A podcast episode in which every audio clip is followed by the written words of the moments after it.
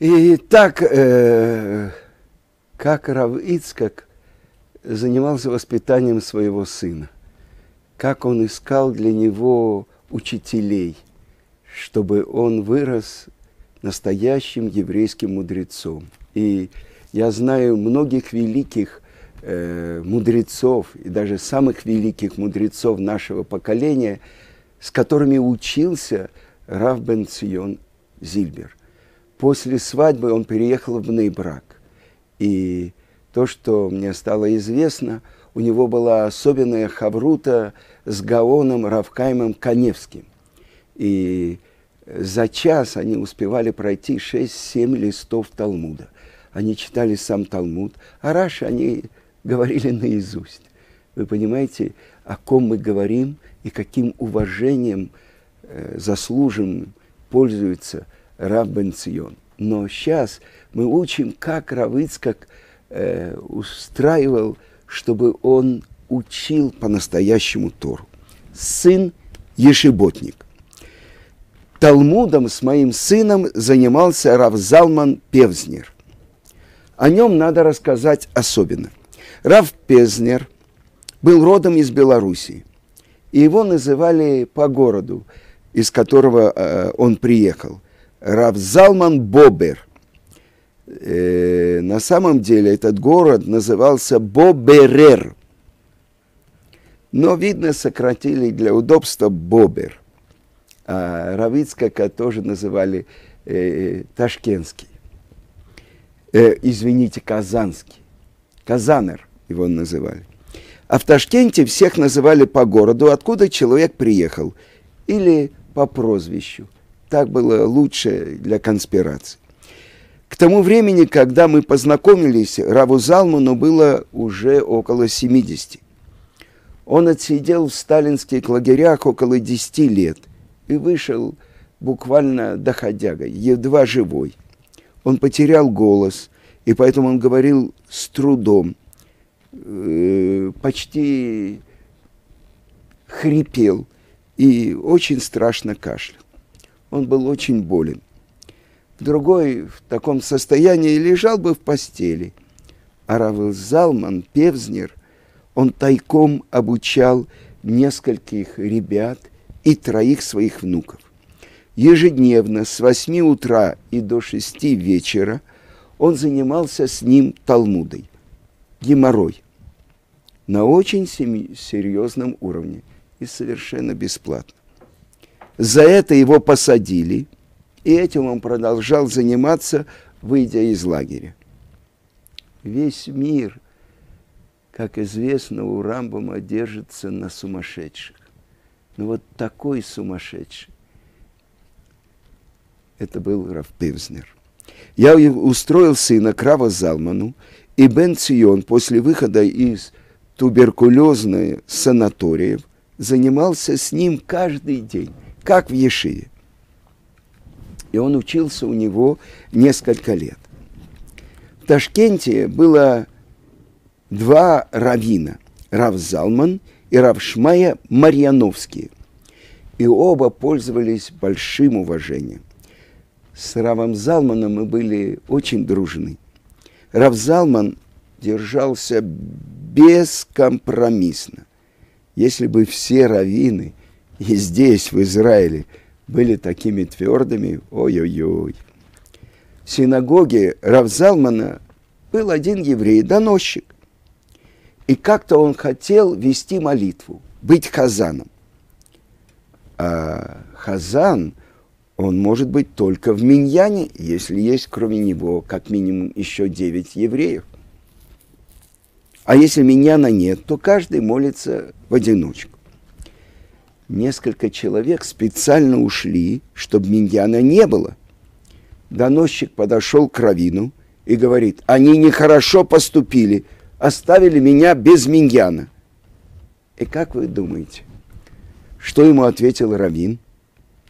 Да будет тебе известно, что отвечать «Амейн» на твои благословения нельзя. Хочешь возразить, что ты меня посадишь? Мне будет скучно сидеть одному, без тебя.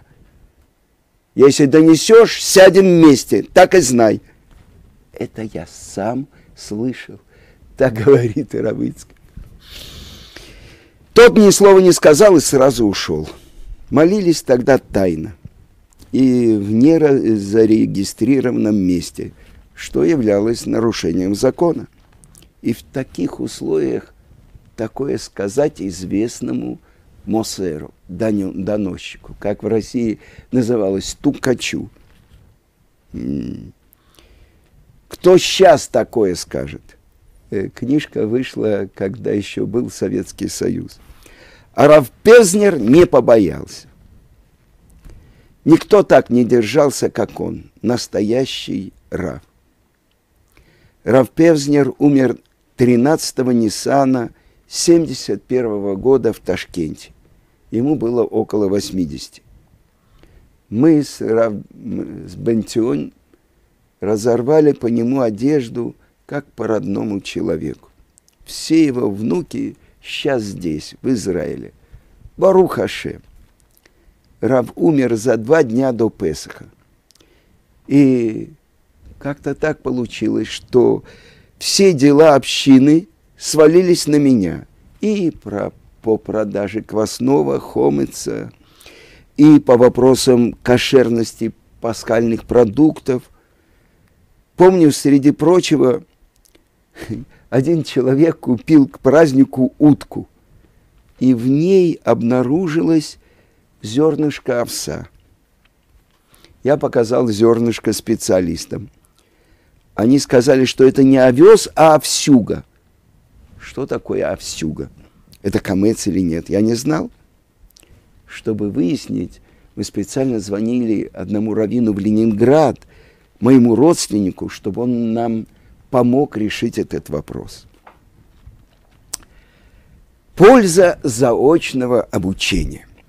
В трактате Кедушин, двадцать девятый лист, сказано, что отец обязан сделать для сына следующие вещи.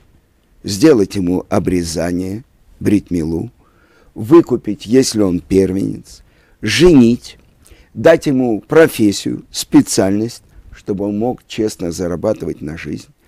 А есть мнение еще научить плавать. Насчет профессии, насчет специальности для моего сына я решил так. Что нас ждет, нам неизвестно. Если я, работая математиком, мог соблюдать субботу, то и сыну имеет смысл тоже стать математиком. Я посоветовал Бен Циону поступить в педагогический институт на заочное отделение. Заочники занимаются самостоятельно.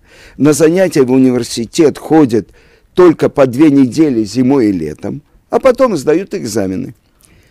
Такой режим учебы оставляет достаточно свободного времени.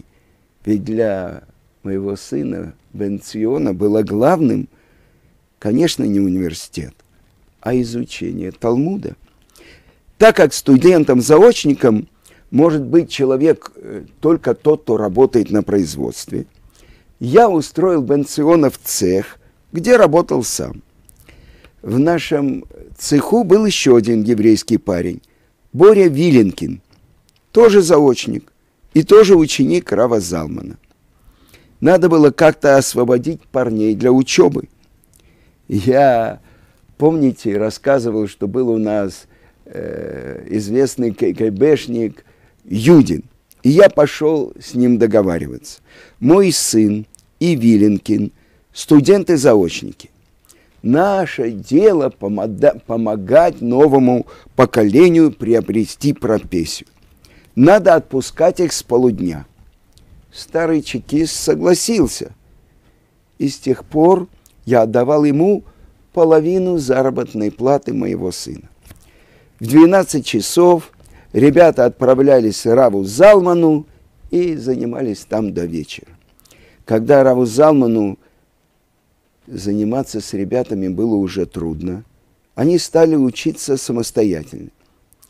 Шли домой к Виленким, и у них был собственный дом с собственным двором и высоким забором, как строят в Ташкенте, и занимались с двенадцати до позднего вечера. Я всегда знал, где парни находятся.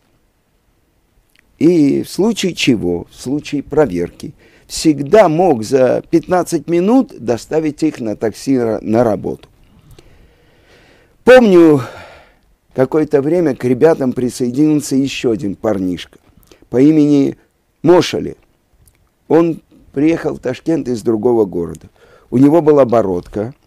Ему поставили условие снять бороду, потому что было опасно ходить в такое место с бородой. Соседи заметят, пойдут разговоры про то, что он верующий, могут донести, но он ни за что не соглашался. Но Творец их берег, и, слава Богу, обошлось без неприятностей. Опыт показывал, что если детей не учить Торе, то они теряют веру. В Ташкенте с детьми занимались несколько бухарских евреев. Но случилось так, что один учитель заболел, другой умер, и учить стало некому. А учеников там было человек пятнадцать. Нельзя было бросать их на произвол судьбы. И я сказал моему сыну: Бен Цион, ты обязан оставить учебу и начать учить детей. А он мне возражает. Ну как же я сам останусь не ученым евреем, а маарец? Я ведь только начинаю учиться. И каждый день после занятий с Равом я три часа учу Талмуд с комментариями Раши и Балей Тосафот. Если я брошу, что из меня выйдет? А я говорю: все верно. Но что важнее сейчас для Всевышнего? Чтобы ты и твой товарищ лучше знали Талмуд и то, что говорят Тосфот, или чтобы люди, которые ничего не знают о Боге, узнали о нем, умели хотя бы прочесть Шма, хотя бы накладывали тфилин, и таким образом остались евреями. Я принимаю такое решение. Ты имеешь право оставить свою учебу и пойти преподавать. А Бен Цион спорил отчаянно.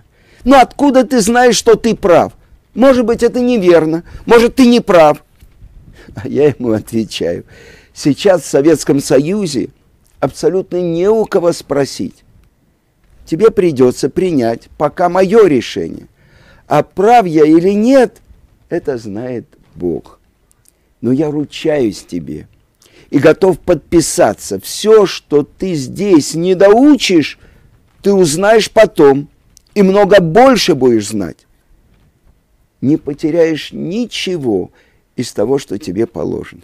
И в конце концов Бен Цион согласился отказаться от своих вечерних занятий. День у него складывался так. С восьми до двенадцати он был у нас на работе. Потом он убегал сам учиться. А вечером, часам к семи-восьми, мы с ним отправлялись. Я к своим ученикам, а Бен Цион к своим. Конечно, втайне от моей жены. Она бы от страха умерла, узнав, что Бен Цион ходит по домам и преподает Тору. Однажды зимой, когда Бен Цион темными закоулками шел к ученикам, на него напали грабители и отняли у него пальто. Гита спрашивает: Бен Цион, где твое пальто? А он говорит: забыл где-то. Вот то, что добавляет к этой истории Яков Лернер. Рав Ицхак очень хотел, чтобы люди учили Тору. Вот он идет к кому-то, чтобы научить их еврейскому алфавиту. Алеф, бейс. Я ему говорю: Рав Ицхак, зачем вы размениваетесь на мелочи? Поручите кому-нибудь другому обучать еврейскому алфавиту. А вы соберитесь старшись и занимайтесь с ними. А он мне отвечает: если я сейчас отпущу этого человека, я не знаю, что с ним будет завтра. И продолжает Рав Ицхак: наш труд не пропал даром. Недавно здесь, в Израиле, я встретил одного молодого человека, одного из тех, кого мы тогда обучали. Он соблюдает все еврейские законы. А один из тех мальчишек стал врачом. Я получил из Ташкента письмо от местного шойхета, резника, где он просит совета, можно ли учить шхите такого-то и такого-то человека. Ведь учить шхите можно только того, кто немножко разбирается в Торе. И оказывается, этот молодой врач пришел к резнику и просил его научить резать кур, так как его направили на работу в какой-то отдаленный район, где нету шойхета. Значит, результаты, слава Богу, есть. А сейчас э, в книге приводится рассказ Рабанит Хавы Куперман. Но тогда раз, она просто Хава, одна из младших детей Рав, э, Ицхака. У нас с Малкой детство было легче, чем у старших брата и сестры. Переезд в Ташкент, который выпал на их одиннадцать-двенадцать лет, дался Саре и Бен Циону очень трудно. В Казани они чувствовали себя как рыба в воде. Легко общались с ребятами вокруг, катались с ними на коньках, на лыжах. Сара так и вообще была заводилой во дворе. Массу времени проводила на улице. И вдруг, когда родители уволились с работы, и была угроза лишения родительских прав, Бен Цион прятался от приходящих под диван.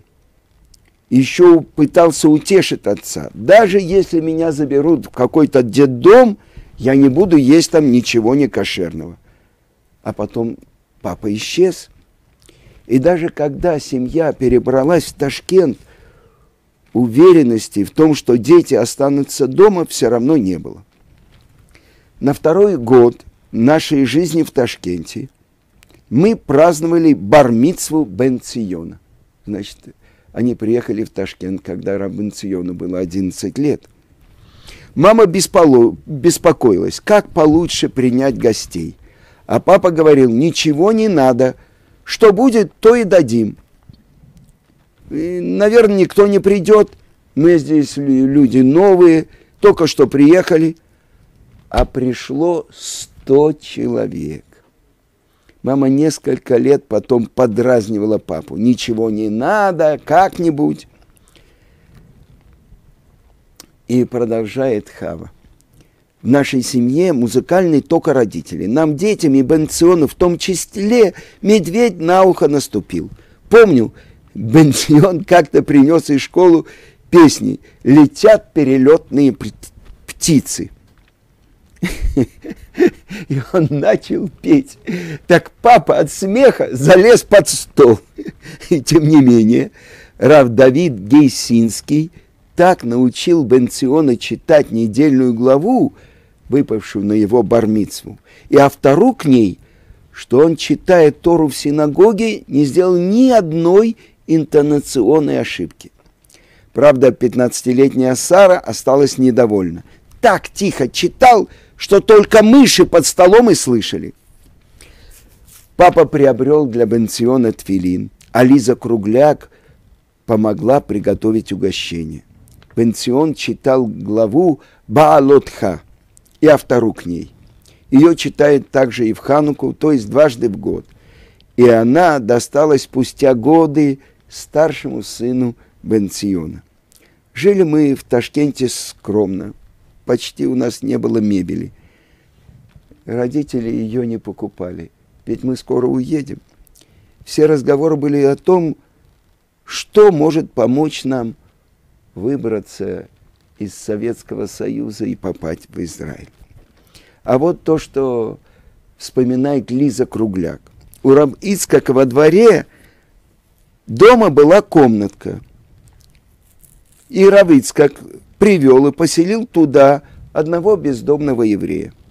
У него была открытая форма туберкулеза, и родные не хотели его держать в доме.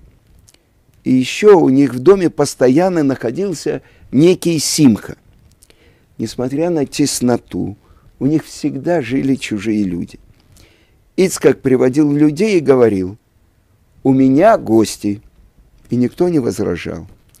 Конечно, я старалась не проходить мимо и приходила не с пустыми руками. Это было бедное, но хорошее время. И вот то, что продолжает Хава. Помню, как Сара с Бен Ционом вместе вернулись со вступительных экзаменов в институт, куда они оба поступали. Бен Цион был бледен и напуган. Что случилось? Ты не прошел? Оказывается, Бен Цион оказался единственным, который получил пятерку по истории ка пэ эс эс. Он был в ужасе. Ему было это очень неприятно, что он так хорошо знал этот предмет. А с другой стороны, любознательность Бен Циона могла показаться неприятной и его преподавателям. В курсе на втором он поинтересовался у преподавателя э, числом сидевших в тридцатые годы. Преподаватель смущенно ответил, что точными цифрами он не располагает. А второй вопрос был не лучше. Когда немцы хотят сказать о чем-то, что это чепуха, они говорят: «Das ist sauer Milch» – «скисшее молоко». В одной из статей Ленина Бен Цион нашел такую фразу. Как утверждает известный немецкий философ Зауэр Милх. Поскольку немцы пишут существительное с большой буквы, Ленин понял это не как «скисшее молоко», а как фамилию. Бен Цион показал преподавателю диалектического материализма эту статью Ленина. И тот побледнел и изменился в лице. Такие истории из детства рав Бен Циона Зильбера, рабанит Хавы Куперман и рабанит Сары Завди.